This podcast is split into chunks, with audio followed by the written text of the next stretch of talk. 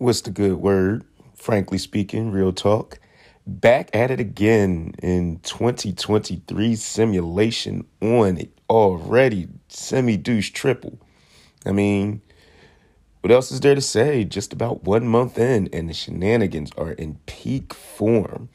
Now, make no mistake about it. Let me reiterate this is not a political podcast. It's still the snark and shade filled film and pop culture podcast. And it has been, you know. But I'm going to talk about what's going on in semi because that's what I do. And ladies and gentlemen, I've said it before, I'll say it again, we're doing it wrong.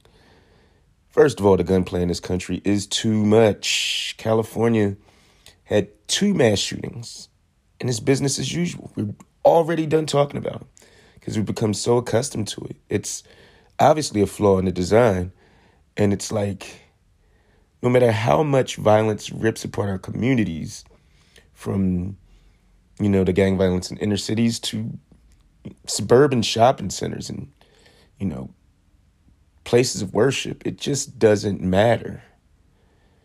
Meanwhile, our police are out here just committing murders, just whole murders. I've said it before, I'll say it again. Responsibilities inherent in being a police officer mean they should be held at a higher standard, not a lower one. They say all cops aren't bad. Well, get rid of the bad apples because some of them are every bit as bad as the gangs. We need to come to grips with this and not stop talking about it until something changes. Black Twitter, use your powers for good. You know I love Black Twitter, but I'm saying it, it's it's enough with the shenanigans. We gotta we gotta make real change. Can't be out here arguing about Meg The Stallion's body count. Look it up if you don't know. That was a thing. And out here literally defending a knucklehead rapper that was convicted with the help of an awful defense team. I don't know where he got them from, but they were terrible, you know. But still, he was out here drunkenly shooting at the ground and yelling dance like this is some old head Western. He hits her in the foot. He shot her. What are we talking about? Why are we talking about this? Why are we making things more difficult than it needs to be? It's just gross. All of it is gross. And now, you know, about to go back to the Black Twitter Court of Opinions that don't matter in the court of law, but, you know, may have real life implications. I don't know if y'all are familiar with Young Thug, but Young Thugger is facing serious charges that his rap crew is actually a violent syndicated police unit. I mean, syndicated crime gang. Sorry, Freudian slip. Um, and on the other hand, another rapper, Gunna, Don't know if you know Gunna. Well, Gunna got the scarlet letters that line up to spell snitch on him, so he's in the crosshairs of potential serious violence. This stuff is wild. It's, it's slimy out here. And I mean, we don't pay attention. The cycle of things in the semi douche triple, I can already tell, you know. Perfect example Dana White. So Dana White slaps his wife up on New Year's Eve in public on video at a nightclub. Didn't break a sweat before profiting off men and women slapping each other into concussion protocol. Have you seen these slap fights? It's incredible. Meanwhile, no charges for Dana White, no boycotts for Dana White, no cancellation, no Willard Smith treatment, elongated discussions of domestic violence, cries that he should go to jail for committing assault in a public place. No talk about violence is not acceptable in any form. His last name being White is white on the nose. On the flip side, that white privilege uh, wasn't enough of a cloak to hide Alec Baldwin from his sins. You know, you may recall or may not recall that he shot and killed a cinematographer on the set of some B movie a few years back. But what you may not have heard is that he did catch charges for involuntary manslaughter, which makes sense considering he shot and killed someone but who wanted to talk about that? We were still recovering from the Southwest airlines ruining our holidays, which they definitely did, and trying to hang on to our resolutions to work out more and stay dry in January. Good luck to all y'all who managed to do it one more day. One more day. But seriously, I'm just saying it's incredible the way the media picks and chooses how to cover this simulation. I mean, case in point, need to throw all the politicians as well as the media that covers them all in the trash. It's it's it's out of hand. Republican Party is as semi sim sim as it gets. They fumbled the bag last election cycle, running out all manner of mostly unelectable creeps and weirdos. Somehow they found one of the weirdest creeps to run out there who won, even though his entire existence seems to be a whole ass lie. They sending him to DC, even though his own hood is like, yo, whose man's is this? No, we don't want him. We don't co-sign him. And I mean, who cares if he lied about graduating college? Or where he worked? or if he's gay, or if he's black, or if he's Hispanic, or if he's Jewish, or even if his name is his name, because if he's a Republican, Republicans in the National Party, they gonna support him. I mean, of course they are, because these clowns unloaded the clown car of creeps and weirdos to hold their leader's leadership at gunpoint unless he agreed to let the creeps and weirdos run the party as unseriously as possible. You know, lots of emphasis on the Hunter Biden laptop still. Of course, the Democrats said, You want unserious? And somehow made a more unserious, unnecessary, scandalous remix.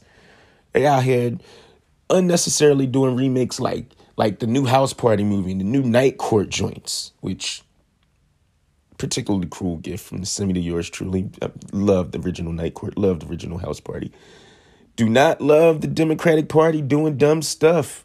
Because after dragging Donald Trump for having a trove of classified files at his Mar a Lago home, turns out Joe Biden had a couple mixed in with his various old Wall Street journals and Sports Illustrated and vintage Playboys at his crib in Delaware. What? And then the semi said, wait for it, wait for it, wait for it. Mike Pence out of nowhere, like me too. Hiding the classified files. What are we doing? Why are the classified files leaving classified areas? What are we doing? It's too early in the semi douche triple for this madness. What in the Aretha Franklin is going on? Ask TikTok. Because TikTok is A, powering the semi, I swear. So girls bouncing in the walls headfirst, trying to slide down mattress steps, and weirdos making detergent washing machine and toilet detergent fetish videos, Doja Cat drenched in blood colored diamonds scaring one of the Kardashian spinoffs who's walking around with the James Earl Jones coming to America lion head on the side of her neck, and we got ring camera ghosts and Volvic alien shaped clouds and Waffle House fights. Oh my. It's just wild out here. And for a while, on one scary Monday night in January, there was a palpable fear that we might even see a football player die on the field. Goodness gracious. Luckily, thanks to modern science, incredible first responders on the scene, and those oft mocked thoughts and prayers the young brother pulled through. And you love to see it because it proves that if we put our hearts and minds to it, good things can happen. We don't have to accept bad politicians, killer police, never ending cycle of destructive gun violence. It will be a road to recovery, just like that young man, but it can happen. On the other hand, if we don't use our brains and constantly act heartlessly, well, Chinese are going to use TikTok to brainwash us and destroy our children's minds. While those Boston Dynamic robots flip the switch to world domination, I'm saying. Stay woke. Catch you on the flip on a movie tip.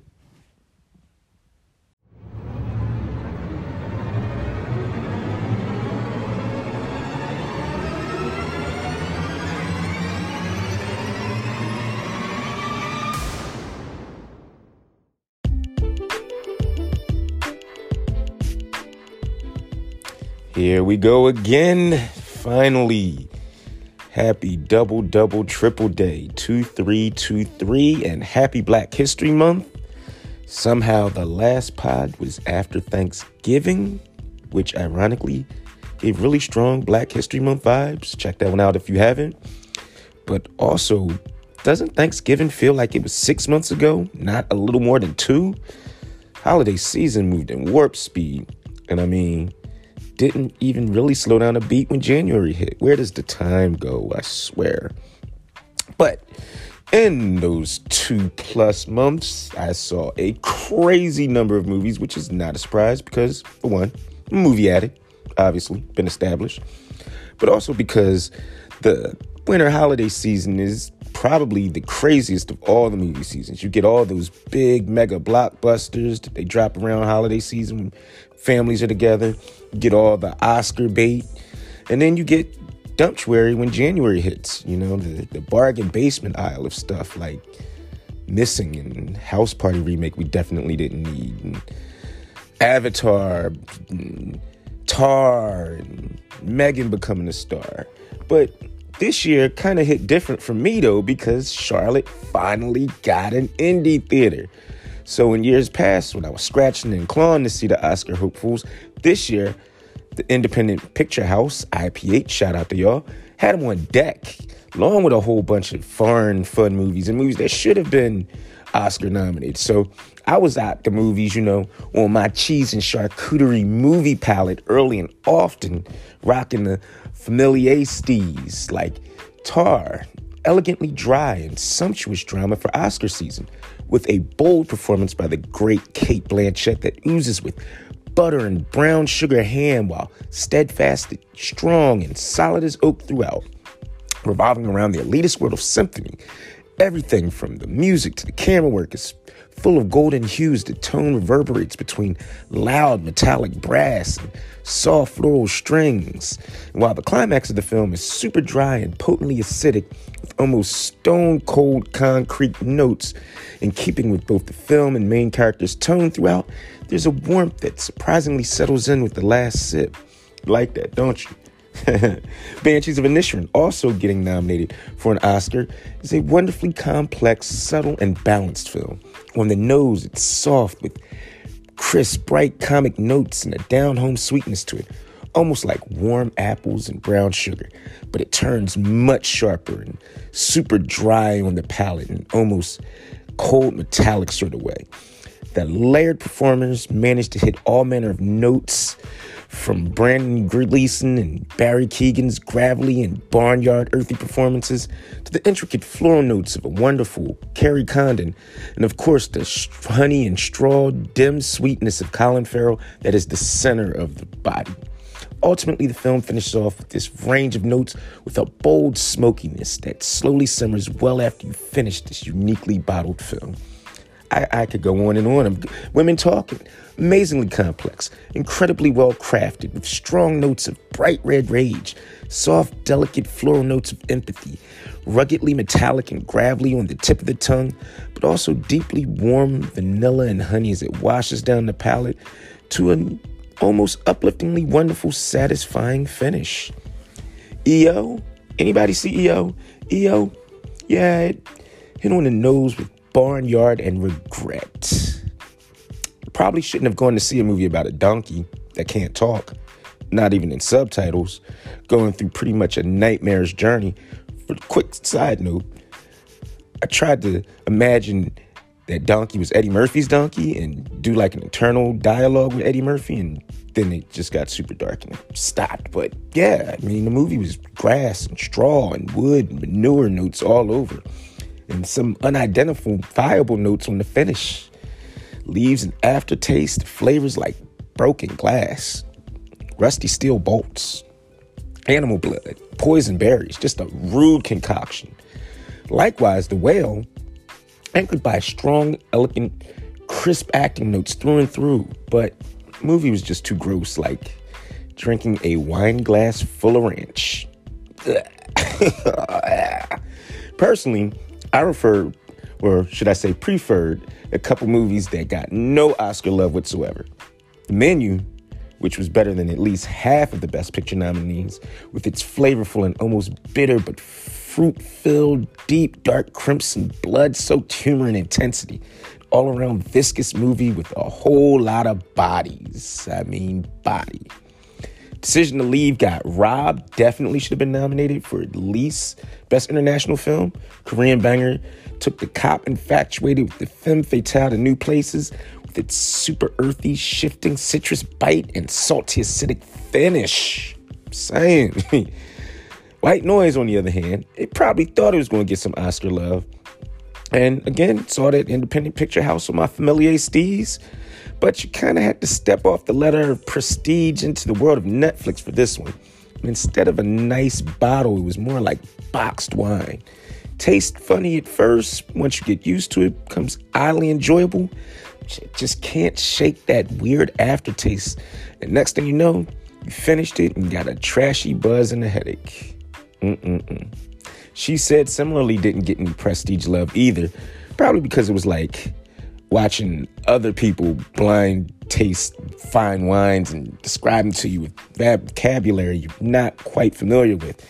You know, the arid climate, proximity to saline heavy seas, and the limestone filled soil that combat scorpions create grapes that don't harbor any flavor restraint when it comes to reflecting the growth environment. It was good though. But for real, shout out to Independent Picture House, IPH, all the indie films, even ones that definitely didn't work for me, like A24's Eternal Daughter with Tilda Swinton being weird times two. I think it was supposed to be scary, but it was just kind of cold and foggy. Likewise, Nanny, no, enjoyed aggravating me doing the thing where a bunch of movies are released trying to traffic in cultural and supernatural horror bootlegging the Get Out success like they did in the 90s with Pulp Fiction knockoffs, stop. Y'all are not Jordan Peele, and the movies are just exhausting. I know this one got some Sundance love, but I'm tired of women unraveling and falling off mental cliffs. I'm tired of scary movies that don't scare me, they just make me mad. And they make so many of them Barbarian, Black Phone, Smile, Skinamarink. Man, had high expectations for that one and left looking like a fool with my pants on the ground. 90 minutes of utter nonsense. In the voice of the child talking like this. Where are you, daddy? Ugh, ugh, ugh. I mean, some of these movies, they need more camp. That's the thing. Like X and Pearl, they weren't great. I actually preferred X to Pearl, but they were entertaining and didn't pretend to be deep. You know, I could have used a little bit more of that in, in a lot of movie going with horror movies. You know, it can be scary but a little campy. Megan, which is a convo for a different pod, got kneecapped by its PG 13 rating, but also it just didn't delve enough into the camp and the violence. Whereas holiday season, Violent Night went all in on the R-rated shenanigans. That's that's the type of camp I'm talking about, you know. I didn't expect Hammered Santa Claus thrust into a holiday heist and cracking skulls with a sledgehammer like Gallagher, but man, it went all the way in on the gimmick. Lots of camp, lots of violence, lots of fun. In a world where, you know, satire and parody is kind of tough because you got anti vaxxers fake shaking on TikTok now. That's funny. Like, yo, I'm saying it's kind of easier to make a, action movie or horror movie that's kind of funny than it is to just go full out on comedy or satire parody. As Confess Fletch, which I saw, but I don't remember and lasted maybe two days in theaters. Meanwhile, Glass Onion kind of went into the camp this time, wrote it, and even though I prefer my mysteries heavier on the drama than the comedy, it should have been in theaters. I'm saying it played like a real movie when I saw it in theaters.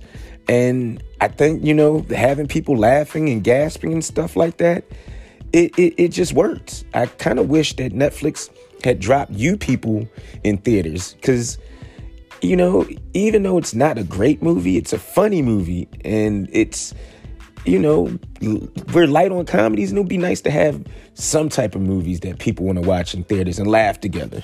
But anyway, Netflix, I'm saying, y'all don't even make good movies like that, but still, just between releasing these movies strictly on your platform, which I know you're trying to do because you're trying to get more people to pay for it, and now you're taking away the shared passwords and stuff like that. It's, it ain't it. It ain't it. But that's a different conversation for a previous podcast.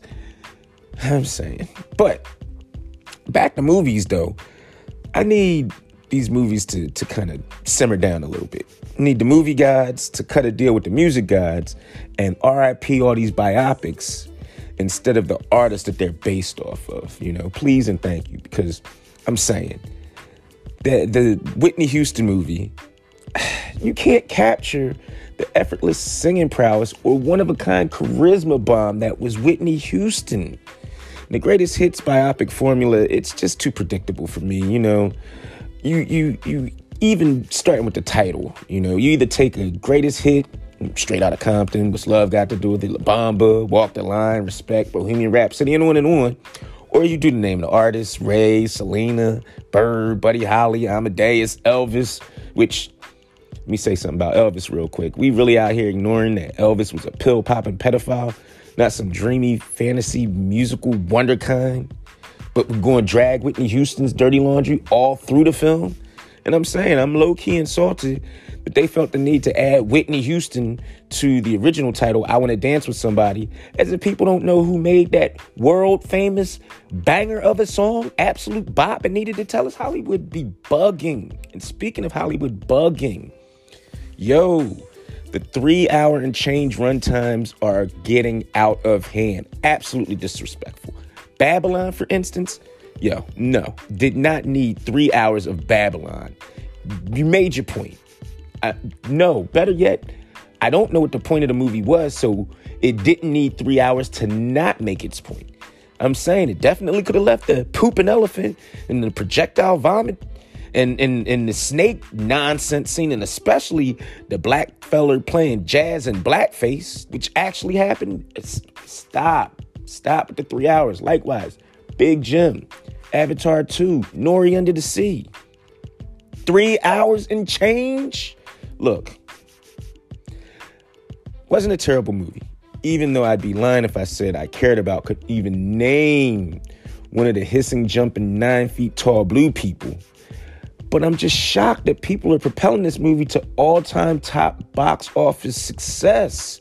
Yes, the movie looks like a million bucks, but it's a food stamp EBT storyline and three hours and change of it. Plus, we getting three more sequels. Man, I just don't understand how this is such a critical and financial success. Plus three hours of sensory overload in a Dolby Digital 3D IMAX, man. Nah, nah. How y'all doing it?